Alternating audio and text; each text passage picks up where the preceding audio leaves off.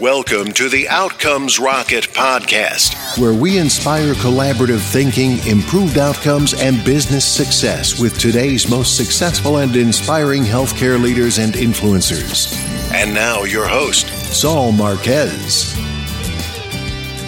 Welcome back once again to the Outcomes Rocket podcast, where we chat with today's most successful and inspiring leaders. I want to thank you for tuning in again, and I welcome you to go to outcomesrocket.health slash reviews to rate and review today's podcast. And, you know, I have a special podcast for you today. I'd like to mix things up a little bit. And today, what I wanted to do is is share a, a really good friend of mine a guest. Her name is Lynn Wise. She is a realtor and she's been a realtor for the last 15 years and my wife and I are currently looking to upgrade. You know, we we recently had a baby. He's 11 months old going on his first year and as you all know, once you got the little one come in, it really it tightens up the space. So we're looking to to move on to our next property, and and Lynn has just been so helpful in the process.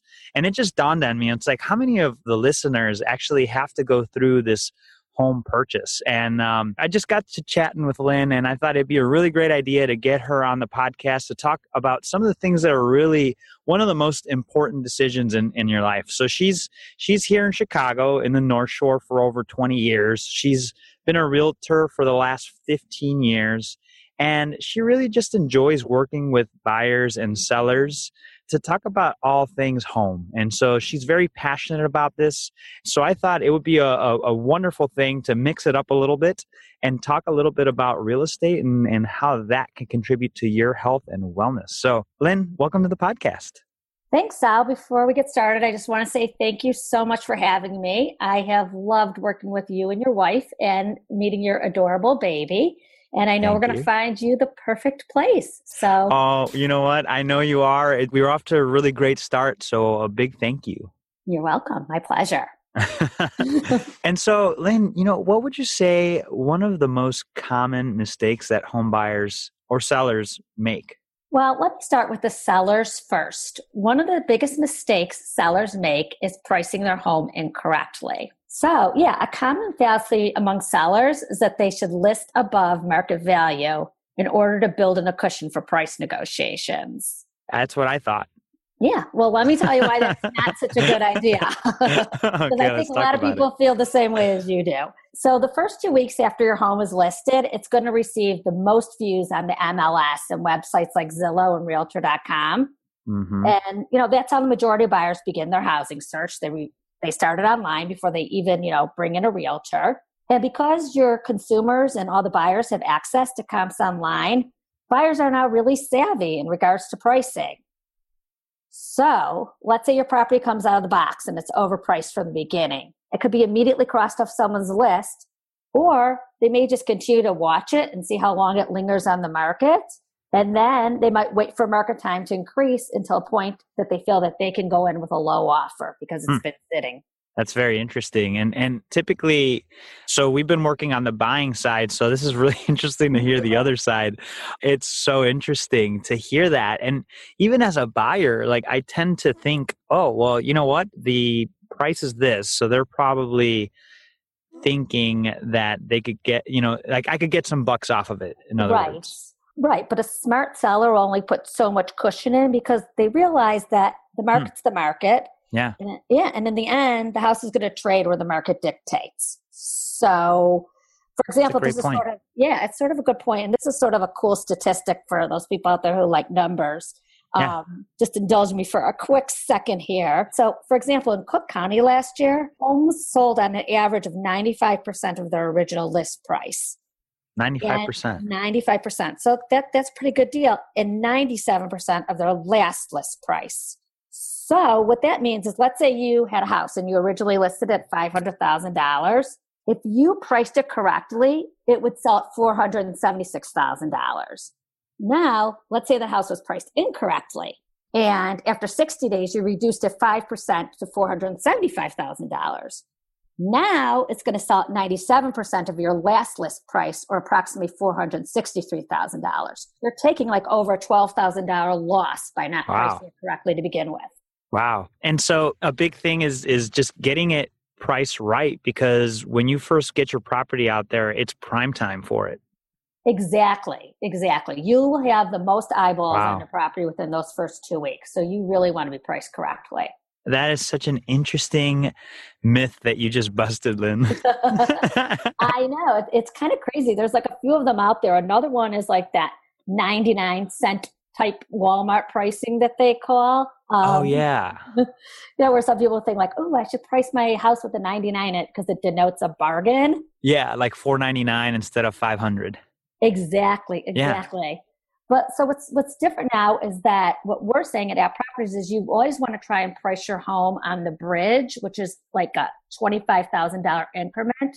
And the reason why is so a lot of people, you know, are starting their search on Zillow and their default option is broken down into $25,000 increments. So let's say you price your house ah. at, yeah, so it's kind of interesting. So that's interesting. It is. It is. So let's say you price that house like a 525,000. You're going to get everyone looking at your house who's looking between 500 and 525. And then all those people that are looking at 525 to 550. So you're getting double the buyers looking at your home. Wow. You know, that's really interesting, you know, and, and I never thought about it that way. It's like, what are people using now to look for homes? And you're right, it's Zillow, it's, it's Redfin, and it's all these services. So why not increment your price by the way that those services put together their search queries? Exactly. So that's something that we're really pushing. Lynn, you are so insightful. Thank you. I'm glad that I can, you know, add a little nugget of information here. this is so good. And listeners, again, you know, take these little lessons that Lynn is sharing with us and leverage them in your purchasing or selling decisions. And you'll be amazed what comes out of it. It's a great opportunity to, to get some insights here. So, what would you say a good negotiation tip or trick that you'd share with the listeners is? Okay, well, let me tell you a couple different ones. From a buyer standpoint, I always say that it makes sense to come in with your best offer and that doesn't necessarily mean price. Okay. really yeah it really depends on the particular situation. So are you in a multiple offer situation? Are you in a competitive market? How do you feel about walking away from the house? You know is this the house like you have to have? Or you know are there others out there that you consider? So i mean one of the things which obviously isn't an option that's open to everyone is you can come with a cash offer, that carries a lot of weight because you limit, eliminate the risk of a mortgage contingency. How much earnest money you're able to put down is also a big factor. So if you're in a competitive market and you can put down more earnest money, that obviously makes your offer look stronger. Also, things like having flexibility on your closing date, you know, depending on where you're coming from, if you're renting or you need to sell or, you know, any your particular situation. But if you can have flexibility on your closing date, that's really helpful. Is that specifically if the home you're wanting to buy or is occupied or not? It can be either way. So depending okay. on you know when those people want to get out and what their needs are, if you can gotcha. be flexible, that's always helpful. Gotcha. Okay. Yeah. Good to know. Yeah, it's good to know. And then one of the other things that I always suggest is just submitting a clean as clean an offer as possible. So if you are interested in buying the seller's furniture, you want to keep that separate and outside of the typical contract. I see. Yeah. It, you don't want to muddy the waters. You want to just have that done separately. Right. So keep gotcha. that separate keep and have a clean keep it clean. Exactly. I love and, it. And yeah, it's it's good. And then there's some other things from a seller standpoint. One of the best ways to ensure smooth negotiations is to really be proactive before you put your home on the market.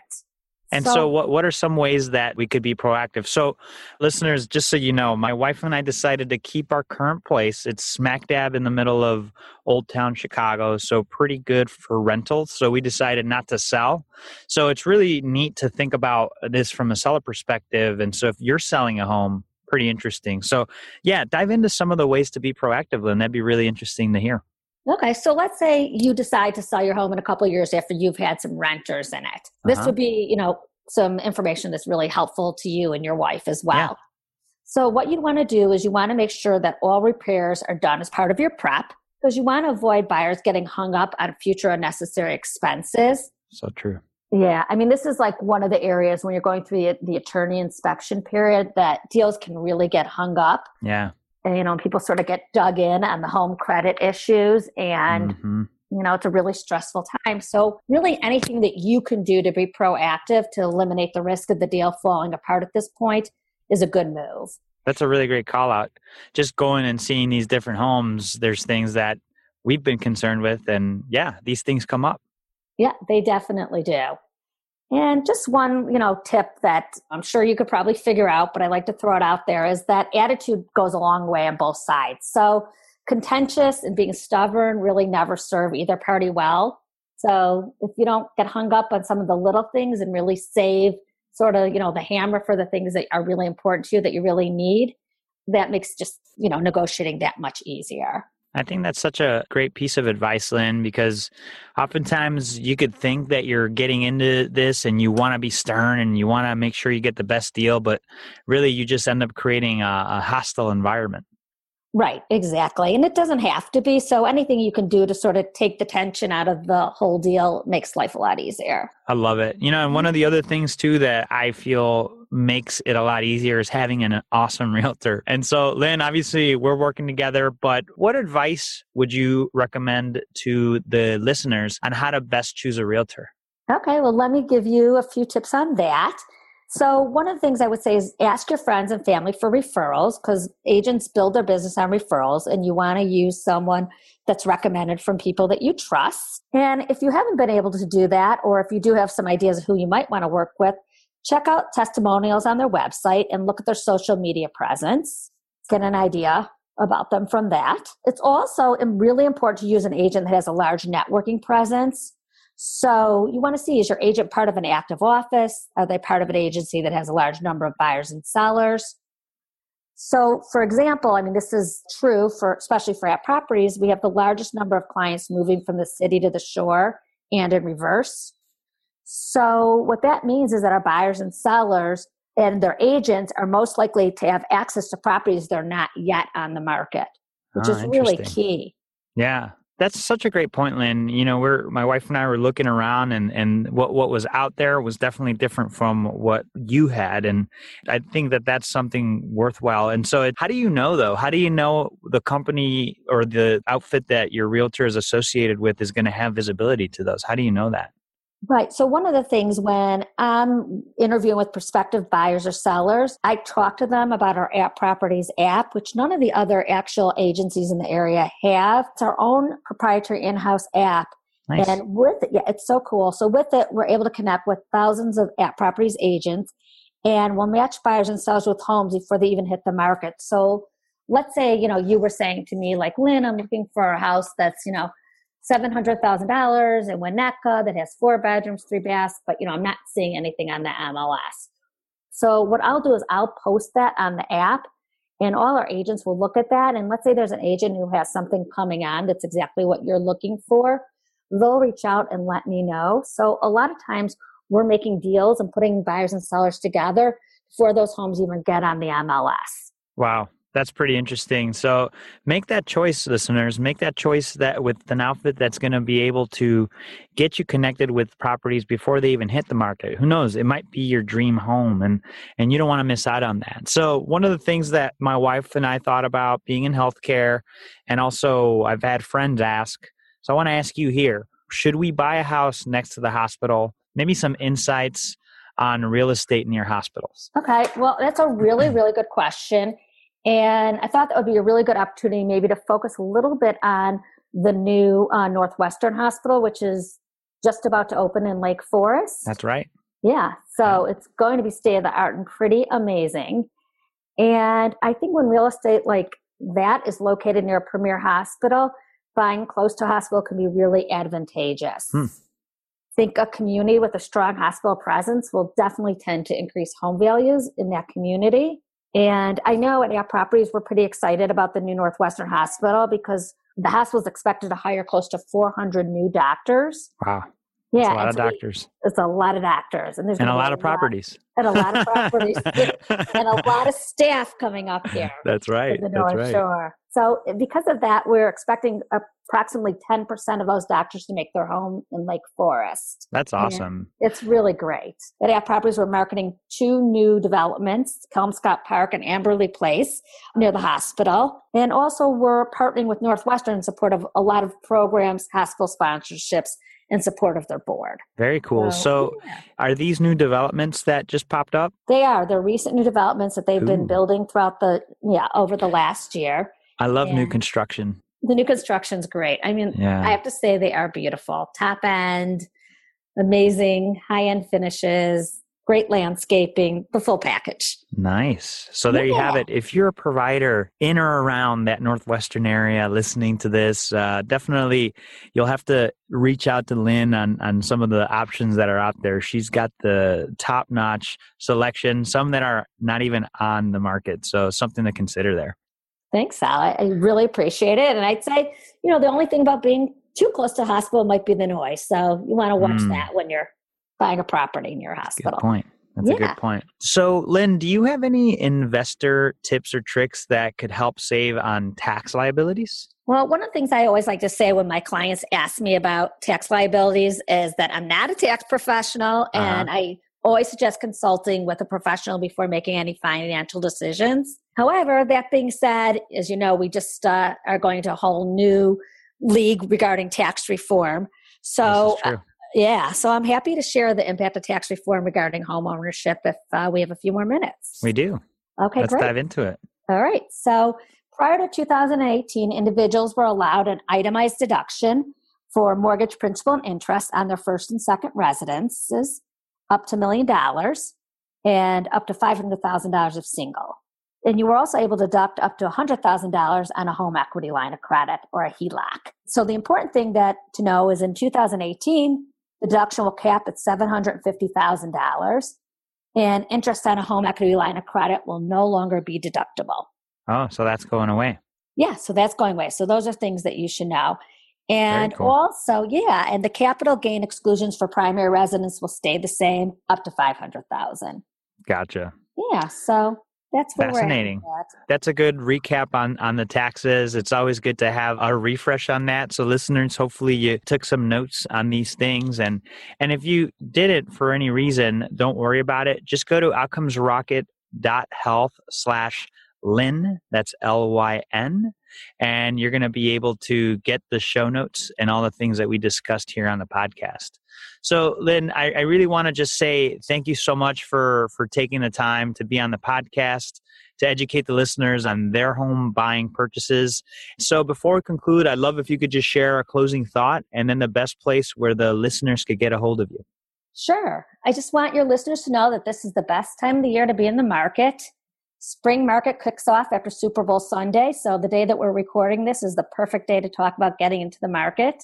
We're going to see a huge influx of buyers and sellers in the market as we enter the spring months. There's, I've seen a big pent up demand by buyers to see new inventory. So if you're thinking about listing your home this spring, this is a great time and this is the time. And then where can the listeners get a hold of you if they do happen to be in the North Shore? What's the best way for them to connect with you? Okay, the best way for them to connect to me is to reach me on my cell phone. I'm always available. They can reach out to me at 847 624 6143. And they can also reach out to me at lynnwise at atproperties.com. They can follow me on Facebook, Instagram at lynnwise real estate, or on LinkedIn. Outstanding. So, listeners, if you didn't have time to write that down, don't worry. Just go to outcomesrocket.health slash Lynn. That's L Y N. And you're going to be able to get all those links as well as the best place to get a hold of her and all the tips that we just discussed. The full transcript will be available there. Lynn, again, I just want to say thank you so much for spending time with us today. The insights you provided, I think, will help out our health leaders be even more successful in helping their patients. It starts with them. So you've really been a big help. I thank you for that. And thank you. Have a great day, and I appreciate you having me on. Thanks for listening to the Outcomes Rocket podcast. Be sure to visit us on the web at www.outcomesrocket.com for the show notes, resources, inspiration, and so much more.